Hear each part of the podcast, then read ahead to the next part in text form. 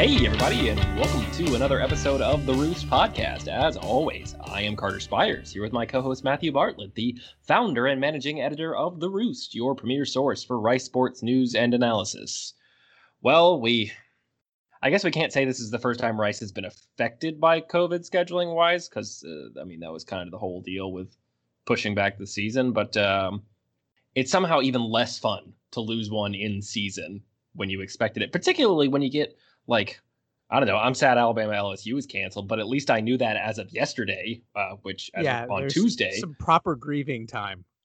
We got all the way to Friday. It was Friday. Like, well, come on, UTSA. Like, we, you didn't have this ready earlier. It was. Oh man, yeah. So we have a little bit to get off our chest after.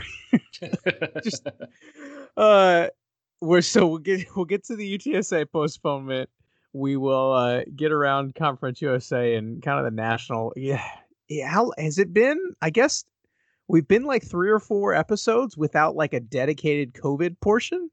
Is that accurate? I think we're bringing the COVID portion back. Yeah, uh, there is no shortage of um, announcements with regard to that this week. Like, golly, and uh, it might be here to stay for a while. So, uh, yeah.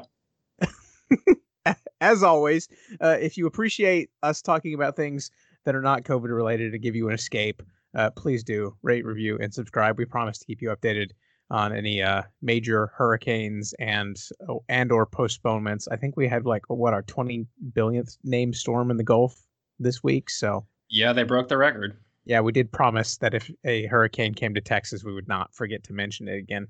Uh, I don't think that one's headed this way. So, uh, but please do. It helps. It helps get the word out. Tell folks in, in the Conference USA world and those who care about Rice football and Rice athletics what we're doing. Uh, and please do. If you haven't had the chance, go ahead and take a look at our Patreon page. Uh, just went up on the Wednesday we're recording this. Our preview of the Louisiana Tech game, which includes a I called it a pitch six where you intercept it and then you toss it backwards and run for a touchdown, which I I would say that's probably rare. So that was a fun play to. Yeah, to I didn't through. see that. I didn't see that live, and when I was checking their like season long stats, because I went because I I noticed from the conference wide stats that they led the conference in interceptions, and so I went and looked it up, and I was like, okay, who had that?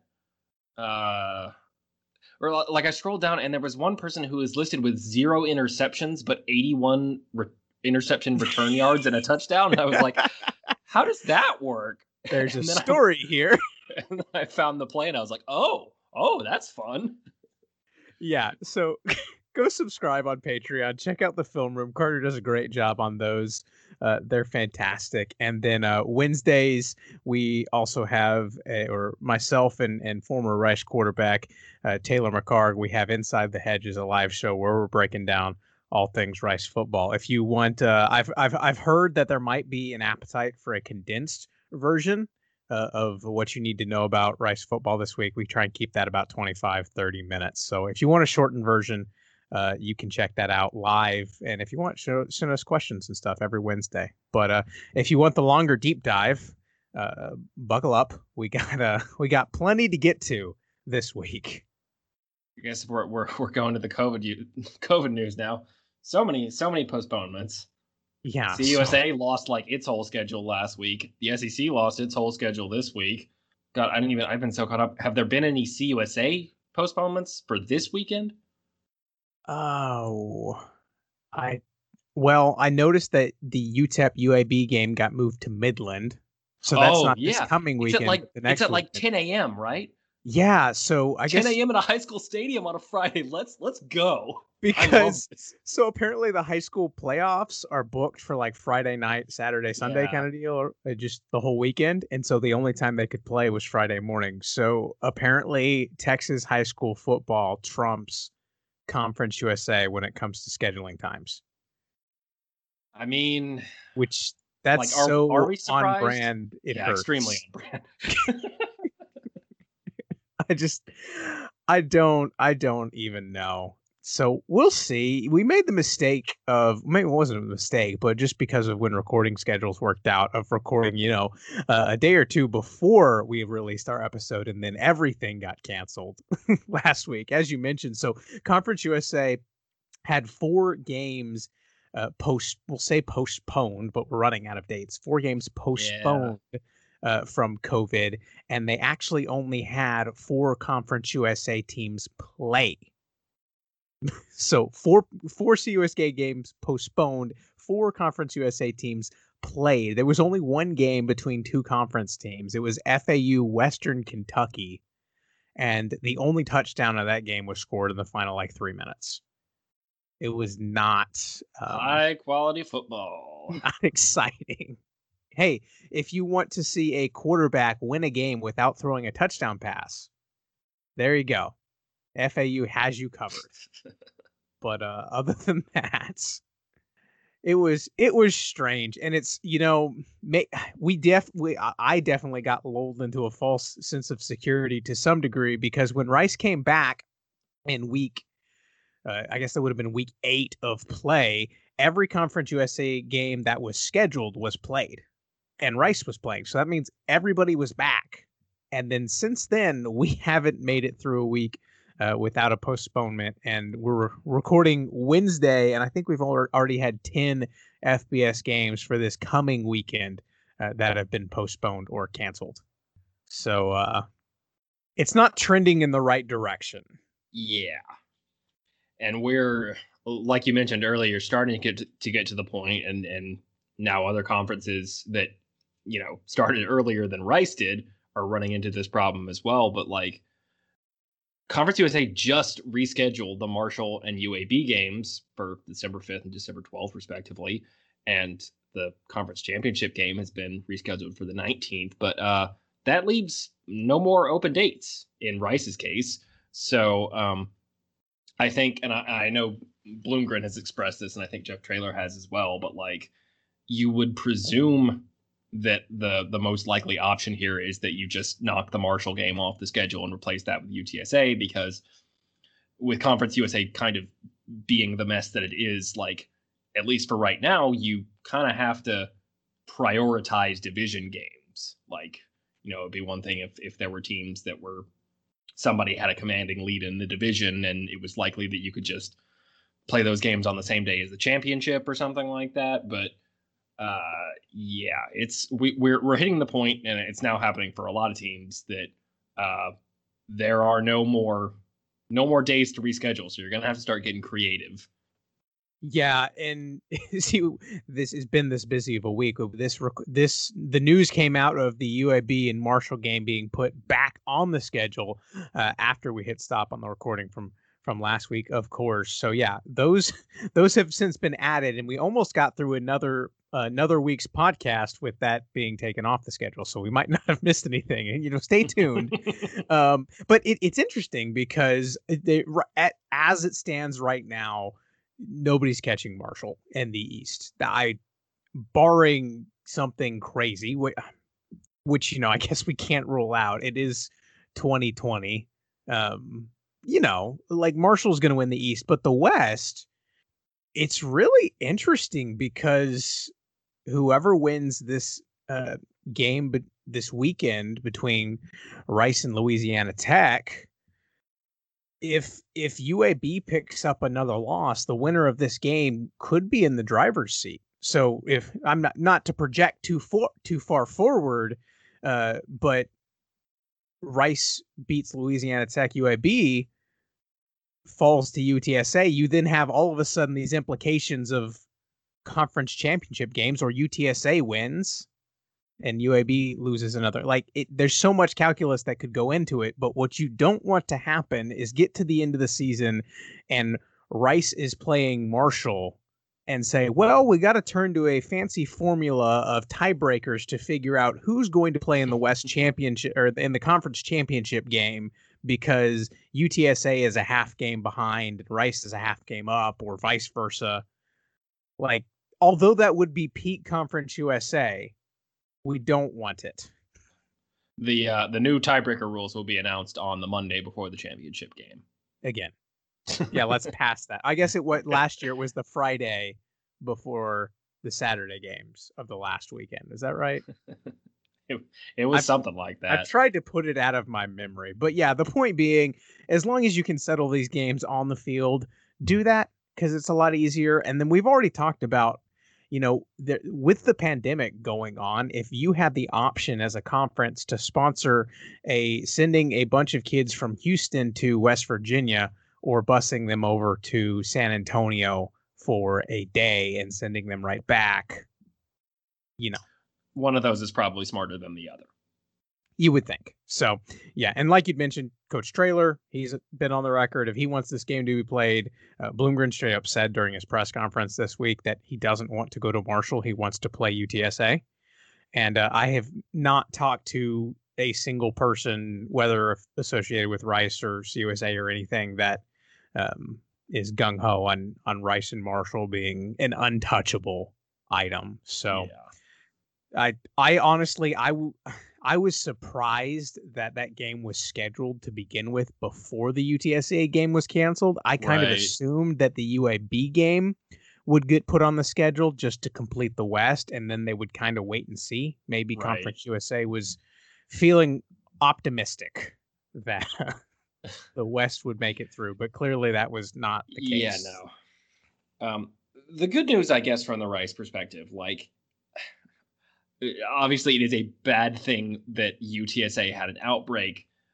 From a Rice perspective, and you... and I will clarify one thing because I, I, think it is is notable and it's very interesting with every conference having very diff- different rules when it comes to how to do this. From yeah. from the reports and things I read, UTSA actually had two players test positive, and contact tracing took out enough people on relevant units that they couldn't play the game which is pretty pretty severe if you're down two players and then all of a sudden because of contact tracing you're now down I, we don't know how many couldn't wouldn't have been able to play the game right. 10 12 15 say it's like north texas lost the, the, entire linebacking core earlier this year and they had to postpone a game. So yeah. um it, it is it's crazy how how narrow of a a margin that could have been. Right. Whereas something Versus, like there was something from I, I think it may have been Iowa recently said that they had switched to daily testing and now like weren't doing contact tracing at all or something like that which mm, i mean i mean it's good to have daily testing and certainly that kind of reduces your need probably because you can identify positives and separate and and isolate them more quickly. But you know there's there's one thing between you have one positive and your whole team has to be has to be quarantined, but um, no contact tracing at all seems uh, like maybe a bit too far in the other direction. Yeah, I we'll put the standard caveat here that we're not epidemiologists, so uh, tack that on somewhere in the show notes. But it, it certainly uh, because it, it, it it's worth noting, I say, because you know there are programs around the the country right now that are having like legitimate outbreaks like wisconsin what they lost two games and are hopefully going to try and play this coming weekend for the next time is that right? Yeah. Uh, something like that and so cannot elude, afford to lose anymore yeah this is it's it's going to be strange and and every conference's tiebreakers are a bit different. As of right now it it would stand to reason that even if Rice loses uh, one one game, so either the UTSA game or the Marshall game, they, they'd still be eligible uh, with some wiggle room. But you know, we are going to take it one game at a time because who knows? The theme of 2020. We are back to square. I'm not going to say one, one and a half, two. yeah, somewhere around there. Yeah. I, um, I the good news I was going to say is that you know from a Rice perspective, it was not on our end. So whatever Rice is doing still seems to be working, whether that's whatever procedures the football team are take is taking, or or whether it's just a, a part of Rice as a whole on campus not having a lot of cases.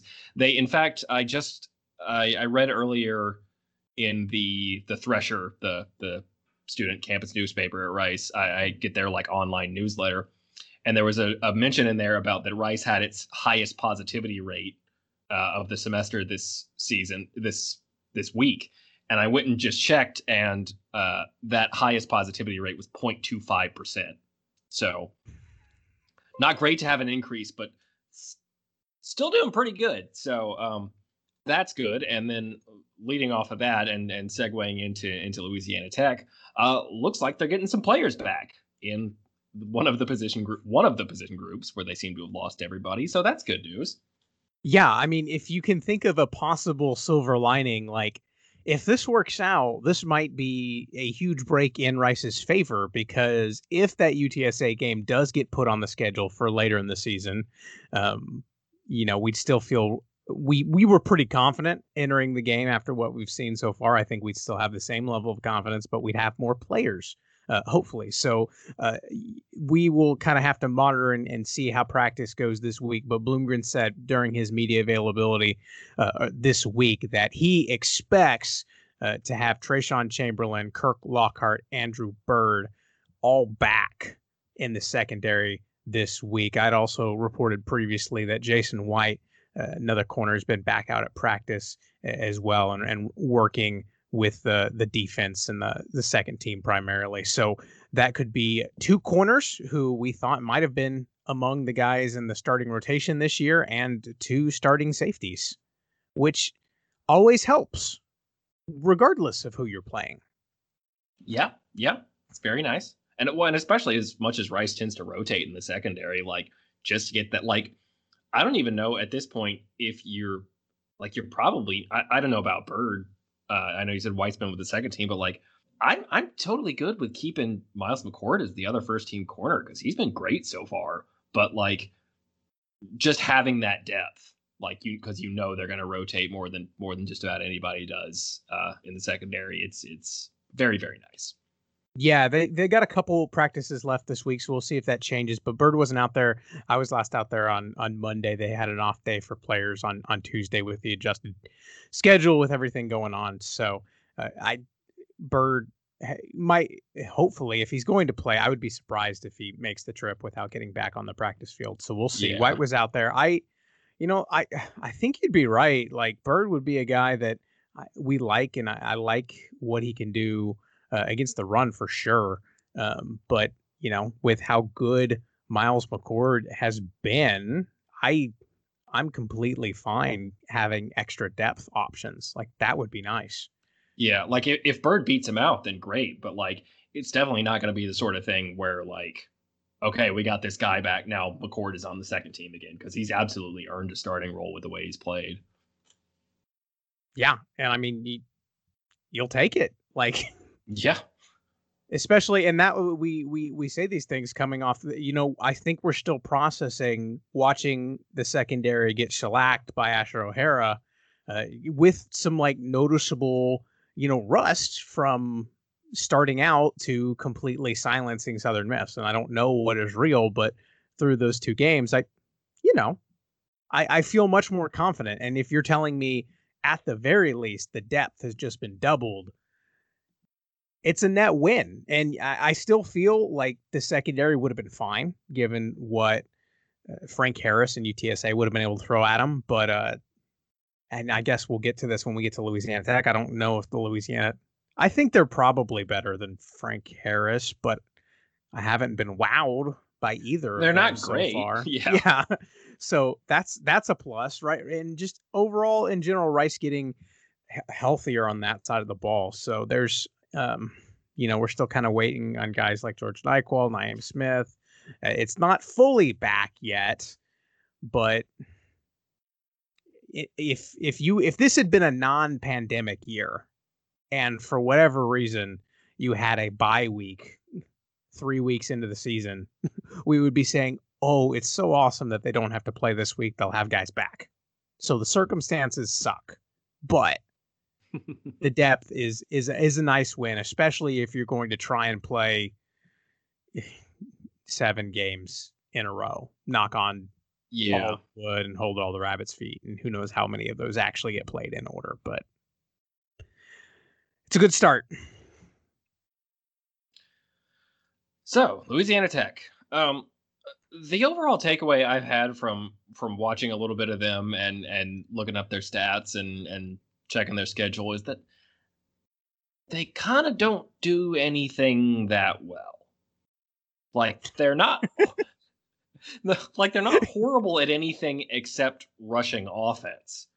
But like their ranks in the conference, they're okay, so they're second in passing yards per game on offense, but one uh numbers 2 through 10 uh, with Rice at number 3 in there by the way, only 5 yards behind Louisiana Tech per game. Uh 2 through 10 are all closer together than Tech at number 2 is to North Texas at 1. And second, if you uh, put that to the more meaningful yards per attempt, uh, Rice is tied with North Texas at 9.1 yards per attempt for first in the conference, and Louisiana Tech's all the way down at seventh. Uh, they're like in every like basic offense defense ranking in the conference, they're between like like fifth and tenth. Yeah, I mean, part. I got I got it pulled up right now. You're you're looking at number ten in total offense, number nine in, in total defense, uh, number thirteen rushing offense, uh, number eleven pass defense. Uh, they've been, like you said, they've been kind of productive through the air, uh, beating up on Houston Baptist and throwing like 74 touchdown passes will help those numbers. Uh, and then, of course, on the defensive side, having to play BYU, which uh, UTSA played B, played BYU and survived. Louisiana Tech did not. Uh, I don't know if I hold that too much against them because I still think BYU is pretty darn good. Uh, yeah, but it's just yeah, been what they did to Boise State on Friday. Good God. Oh yeah, I just I saw the the gifs the, rolling through Twitter. I didn't actually see the final score or how bad it was. Fifty-one but... to seventeen. Ooh. And I think it was in like on the blue turf too. Like I don't think anybody's beat Boise like that on the blue turf in a very long time. Where do I cash my ticket for the Coastal Carolina BYU national championship game? That's so 2020. I'm here. Like I'm if Rice it. can't go I'm into it. You know, the one loss that might get him out, but Coastal and BYU still undefeated, right? Yeah. As far as I know. yeah. So uh, uh, beyond Coastal, I think you probably take, well, BYU has already beaten Louisiana Tech. I think Coastal might too. Uh, at this point, but yeah, uh, the thing for Louisiana Tech, and it it starts for me with the offense because you know when we talked preseason, uh, we talked about you know we we think Luke Anthony tra- transfer coming in is, is going to be pretty good, at quarterback. We don't we don't didn't anoint him the next coming of J'Mar Smith, which you know I don't know if that would have been a, a good thing or not. J'Mar Smith was pretty productive, all things considered, the couple years he was there in Ruston. But Justin Henderson on the ground, we kind of eh, more or less agreed that that was a top three or four running back in, in Conference USA, and he's he's gone nowhere. the The running game has been just completely stymied for Louisiana Tech, and that's turned them into a rather one-dimensional uh, offense. And the results have been not great, and it's it's particularly uh, frustrating, I would believe, for for Tech fans because when you think of uh, you know when you see two quarterback systems, eh, they just don't work unless you're like uh, Taylor McHargue put on, on the inside the hedges mentioned uh, Tim Tebow, Chris Leak. That was the exception that he well, yeah, said. See, see that's, that's, what it has to be. Is like they have to have very defined roles, and usually it has to be the sort of thing where your main quarterback is the better passer, and your secondary quarterback is a guy who is either mainly a runner or like a guy who can run that you use as kind of a gadget player sometimes. Like you can't be a full time thing where both guys are. I mean, essentially, it, like it's. I don't know. It's like watching an old Steve Spurrier team where neither quarterback is all that good and he can't really decide which one he likes better. So he just kind of keeps yanking them randomly without any real like seeming rhyme or reason to it. Um, well, you can tell me yeah. this. What what was going through your head? Because I had a very distinct reaction uh, watching Rice's. So Rice comes out against Middle Tennessee. It's the first drive of the game, and they get to like third and third and medium, and JoVoni Johnson comes trotting out onto the field, and my internal dialogue is, "What is going on?" because they just we just went through this. We have one quarterback. He's the guy. We like JoVoni, but we have a we have a guy we trust, and he's been great. And then JoVoni picks up. He's like a, it's a Great it's run, a chunk yeah. chunk yard run, and like if you're gonna and I I s- like I really I'm very optimistic about JoVoni. I like the progression I've seen from last year to this year with him, and like the future is still very bright there. But if you're going to use two quarterbacks, that's how you have to do it. It has to be Yeah. almost a wildcat extension of your offense. I literally described this the the way you have to do it and completely did not think about the one that is sitting there right in front of me for the team about which I do this podcast. yes, that But, would be the yeah, that. Um, but I didn't feel that bad about that one in the moment, just because it was since it was on a third down in that situation, it was very obviously like a this is our sort of wildcat type thing. If he had come in on like the first play of the next drive, then I would have been very nervous about it. Yeah, I think that happened. Oh man, all the way back with with Jackson Tyner, and I think he was in for two series on the 1st Mhm. game, and that was it. So, uh, yeah, so I I will I will credit Bloomgren with this. He's he clearly understands what he has and is writing with that, and has so far used JoVoni and and you know the right kind of packages. And it's it's interesting because you know you know Juma would have been the guy to do that in years past. And I think I still think Juma's very capable. So if you have a couple guys that can play that role, you have more options. But Louisiana Tech, like Luke Anthony and, and Aaron Allen, have. Uh, I mean, Anthony was the guy against Houston Baptist, and he kind of lit him up, and that was when my eyes kind of got big, and I was like, "Oh, okay." And but after that game, it hasn't been much. And and Skip Holtz, I, I think it was the last series of the UTSA game. He he pulled Anthony and put Allen in, said, "Go win the game." Trailing by a point on the road, just like why? How is? Yeah.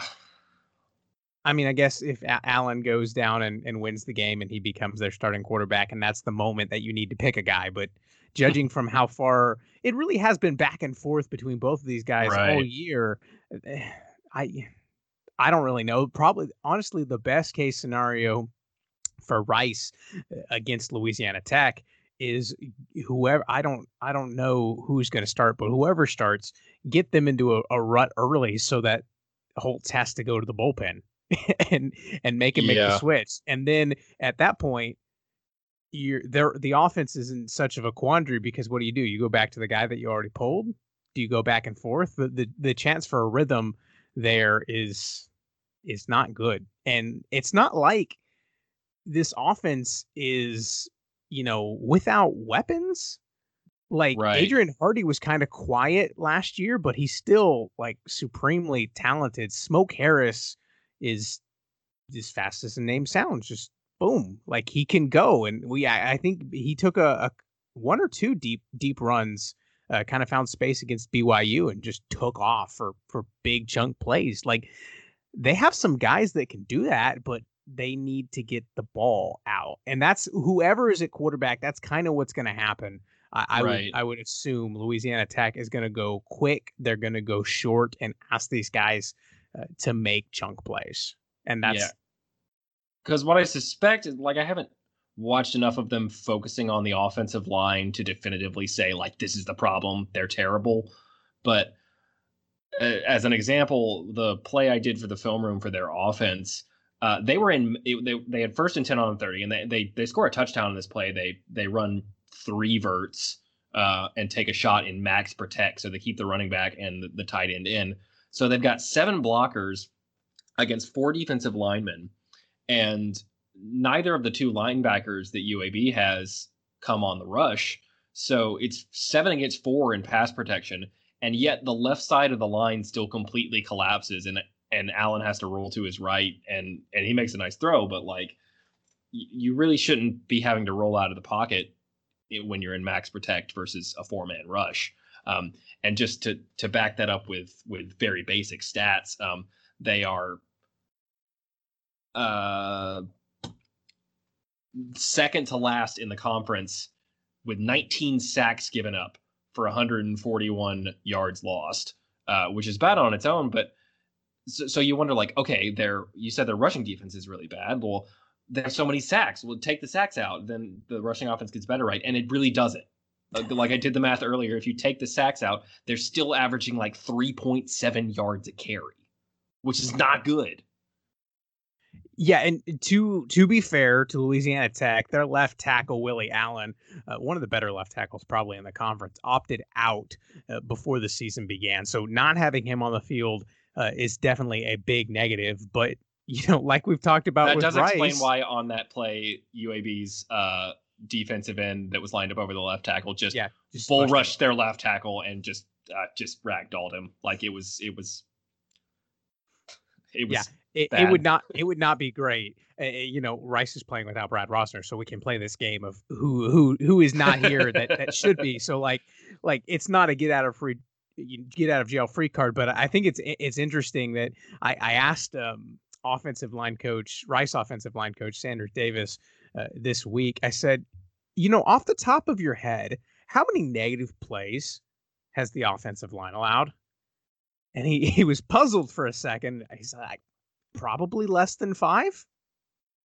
And and that that that's that's really the difference between the Rice offense and the and the Tech offense is the the Tech offense has has not been able to they, they kind of looked a lot honestly like Rice last year as it's kind of been like hoping for the big play and trying to do as best as you can uh, to not get too far behind the chains to to not overcome it.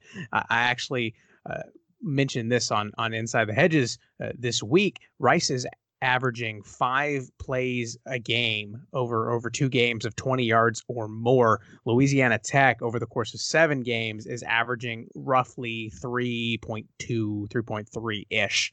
Uh, so Rice has been twice as explosive. Granted, two games, not great defenses, but if last year we were talking about the Louisiana Tech offense and they were that was kind of their calling card. They were an explosive offense that took shots downfield and made made the Rice secondary feel it.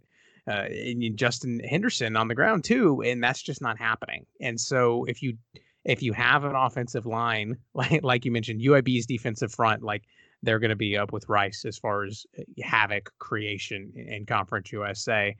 Uh, but if if Louisiana Tech is having quarterback indecision and not getting help from their offensive line or their running game, eh, this is a game that you know we haven't really seen a a low scoring Rice game uh, yet this year. Uh, I guess you kind of count the Southern Miss game because half of the teams didn't score, uh, but. I get to use that against Southern Miss for a full year. I'm going to take it. oh, it's gonna be nice. Yeah. but yeah, I mean, uh, outside of Adrian Hardy, just because he was he was huge. eh, Thinking back to last year, he had some big snags uh, at the end of that game to help Louisiana Tech win it in overtime uh, against Rice. He was one of those guys, just like you know where the ball's gonna go, and it still goes there because he's that good. So it, there there are going to be some opportunities uh, but keeping keeping those explosive plays down, you're going to put Louisiana Tech in third and long. And if they're in third and long, even without a healthy Rice secondary, I sending the Braylon Carroll and Blaze Alldredge to go hunt down the quarterback is Yeah. it's scary. like third and long isn't a situation that any offense wants to be in, but in for Louisiana Tech in this game, it's it's it's a death sentence on offense. Like they're they have to do everything they can to avoid that. Yeah.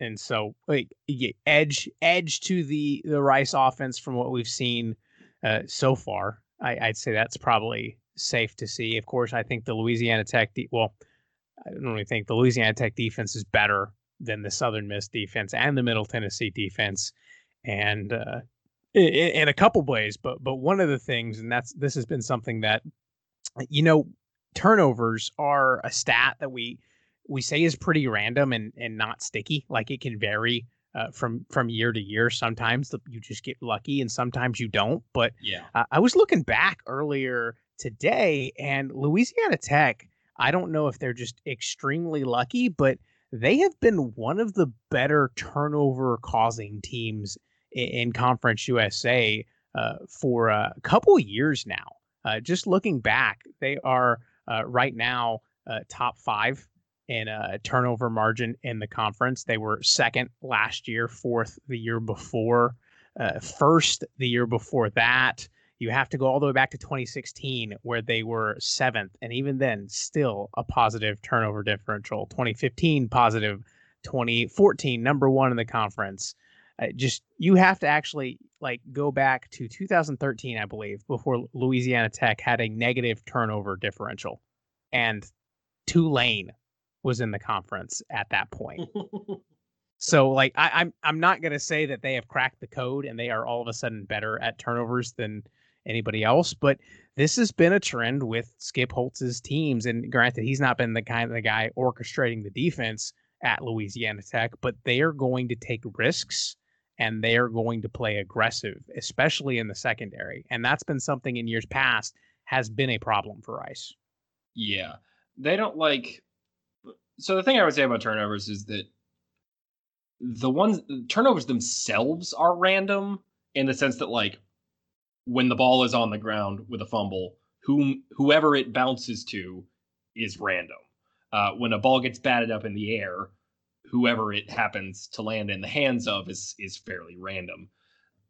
Creating turnover, creating plays in which turnovers can happen is uh, not totally something players and coaches can determine, but you do have more in, over influence over that, right? Like if you if you consistently practice stripping the ball on defense, if you have DBs that are really physical and have great ball skills that can that can break up passes and and put themselves in position, like there is some rep like it's it's somewhat replic- replicable to create turnover situations but then how the ball actually bounces from there is is is almost entirely random. So I, it's it's not totally like out of the question that a team can consistently be good at creating at creating turnovers and having a positive margin. Yeah, and that's that's really how I mean we will. I guess what did we say? We said four weeks, one week for every doink to until we can put the until we can put that to officially to bed. I, I guess we're technically what three weeks out from that event, or we will by the time Rice plays Louisiana Tech. But that was really, I mean, the doinks aside, that was why Rice lost the Middle Tennessee game.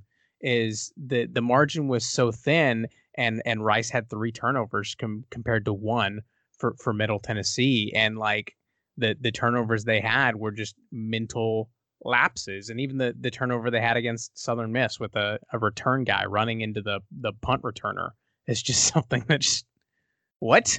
Like that can't happen, and, and so that's kind of if, we're looking for you know reasons to be, and I think it's fair to say that I, I'm more concerned about Louisiana Tech on both sides of the ball than we, either of us probably were uh, against UTSA, and and part of that is because of the the tendency of Louisiana Tech to play at such a level on defense that causes problems and the tendency of the Rice offense in years past to not play mistake free. If there's a defense that is kind of like, and we saw that like against UAB, uh, that's another good defense in this conference. They have the tendency to, if you make that mistake, they will make you pay for it. And I don't think that's something that we saw to the same degree uh, against Southern Miss that we did uh, against um, you know other teams that Rice has faced. Yeah. So and they're definitely going to be have to have to be careful in terms of you know playing mistake free. I think one thing that does help is that um you know we have seen Collins be loose with the ball a little bit on a few occasions. Uh, they don't Louisiana Tech doesn't really get a lot of pressure. Um, I don't think they tell like I don't know. I, I haven't watched enough tape to to really be definitive about this, but I don't think they tend to bring a lot of extra pressure, and I don't think they get a ton with their front. Um, they've only got ten sacks in seven games, so so less than you know one one and a half a game. Um, I think a lot of what they do on defense is they they tend to play a lot of zone and keep their eyes on the quarterback. Um, and when you do that enough and you have players who have really great ball skills and good recognition and can can break on the ball, like I mean that that was that was the play like I, I highlighted that interception return in the film room. Um, and that play is really just, um, you know, they drop into zone and BJ Williamson sees that uh, Lucero is immediately going for the little in breaking route to hit at the sticks. And he just breaks on that route immediately. Uh, it's an off target throw, but then he, he, you know, he goes up and snags it. And so I think they just, they just have ball hawks, I think is the big thing. And you, your throws got to be on target and they got to be on time is the big thing you want to do there. You just can't give them an opening to to break on the ball and make a play because because that's what they're going to do if you if you give them give them the chance. Yeah, and and this is something that you know, uh, given you know if we think the Rice defense is closer to uh, what we saw against Southern Miss than than we saw against Middle Tennessee, and you know if you not that you can take away uh, you know the BYU game and and some of the uh, maybe less representative games uh, that Louisiana Tech has has played. Uh, I mean, they did give up 38 points to HBU, so that that is what it is. But yeah. I, I, think I think we're looking at a, a game that is is probably going to be uh, less shootouty than the first one. But it is interesting because I I think when everything breaks right, like this is still a tech offense that that can score um, and especially if, if you have the defense playing well and can kind of set up opportunities for the offense where they don't have to go 80 yards, uh, then that's where Rice gets in, in trouble. It, whether it's turnovers or short fields, things like yeah. that.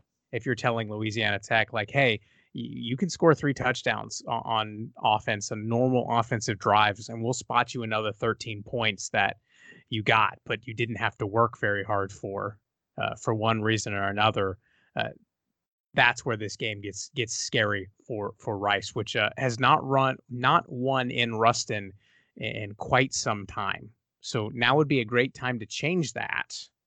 But uh, you got to take care of the football and you got to play smart. Yeah.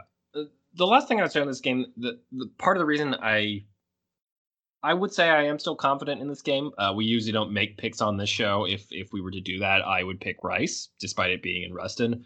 Um, so FPI sees this game as as basically a dead heat. Um, it literally Rice is 98th in FPI and Louisiana Tech is 99th. Um, in SP Plus, Louisiana Tech is favored by a little bit, mostly on the basis of home field. Although I think in SP, Rice is still being dragged dragged down a lot on offense by preseason projections because they only have two games, and I think their offensive rating is going to go up a lot uh, as as they play a couple more games. But the thing about Louisiana Tech is that you know records are not everything, but but here's an example of why why that's true. They're they're four and three, and they kind of should be two and five because. so Bill Connelly does a, a stat called post game win expectancy, which is you look at the kind of things he looks at to build SP Plus, which are the things that that correlate to winning in the course of a game. That the success rates, your explosive plays, those sorts of things that that actually tell you how teams played rather than just looking at the final score to see who won the game. Uh, and so post game win expectancy is just you look at those stats and then you look back at the historical data and you know if you imagine that it was only based on say yards per play it's not but for a simplified example imagine it was and you say in this game, uh, Team X had 7.5 yards per play, and Team Y had only 3.75 yards per play. And you look back at the data and you say, okay, overall time, teams that have doubled up their opponent in yards per play have won 95% of the time. And so you would say in this game that Team X had a win expectancy of 95%. So of the lowest win post game win expectancies, by teams that won games this year. Number five on that list at uh, I think like eight percent is Louisiana Tech against Southern Miss, and number six on that list at like nine percent is Louisiana Tech versus UAB. So eight times out of ten they lose both those games, and instead they won both of them. See, and this is what I think is interesting because I've seen, uh, you know, you take this for what it, what it's worth with the the internet chatter these days, but I've seen m- most to a, a T of Louisiana Tech contingent because this game most you know you depending on what what your what numbers you're referencing is it's pretty much a pick 'em like I, I think odds have been kind of around a point either way and you know you brought up the fpi and the sp sp plus. It's it's a close game. Louisiana tech fans are how is this game close? It's in ruston. And i'm like well that's great. Um but i i think louisiana tech if you're comparing it to last year's louisiana tech team they're not better. Like no, they, like especially without J'Mar Smith, like they're at best almost as good as as they were last year. And last year they were a good football team. If they had J'Mar Smith, then possibly talking about a team that could have won the West.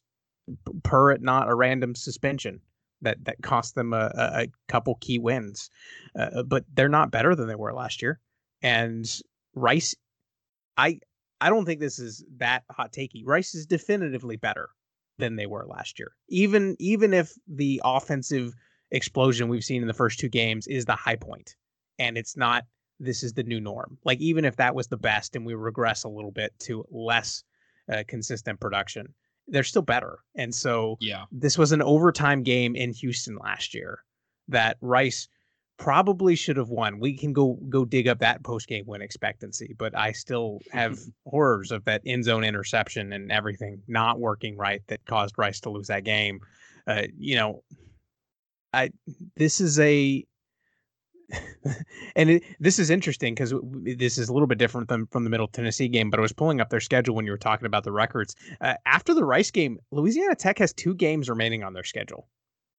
Not bizarre. Oh, this year is so weird.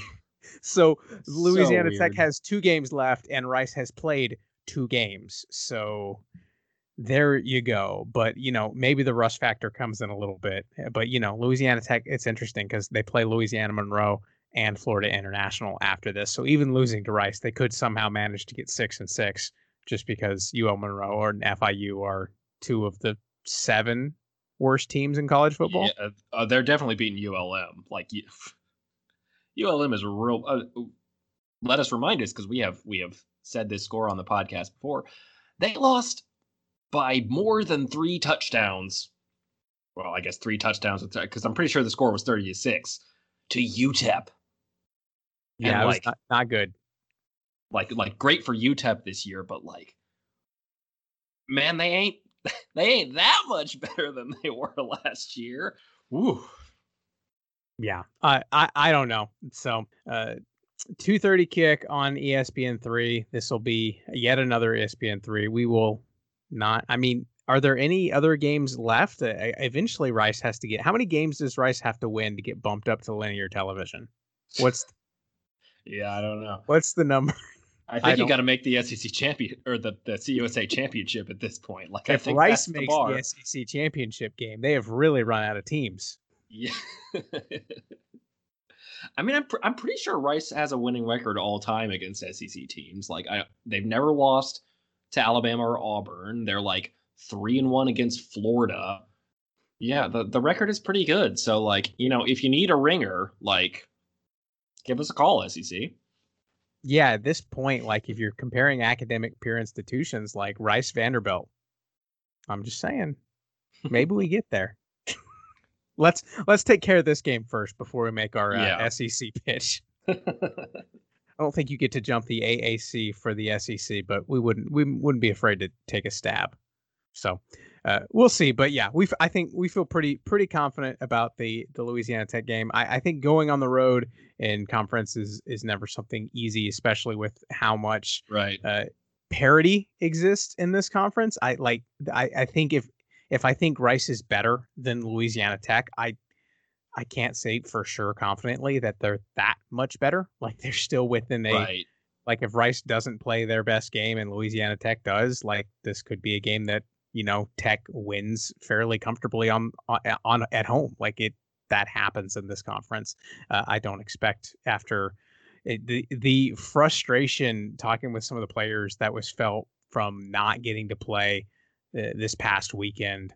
Uh, if there is a group in, in, in, college football that is bought into doing the right things and getting their opportunity, uh, I'm not saying that Rice is, you know, know, morally superior or any of that than anybody else, but they they really are bought into hey, this is our chance. We're not going to screw it up. So uh, I I would be stunned if they're not ready to play uh, coming in this weekend against Louisiana Tech. So uh, Tech's won five in a row would be a, a great time to turn that stat around. And uh, you know, at that point, if if Rice wins, UAB uh, I believe is is off this weekend, so that would put a you know, Rice and UAB right up there at top of the uh, CUSA standings.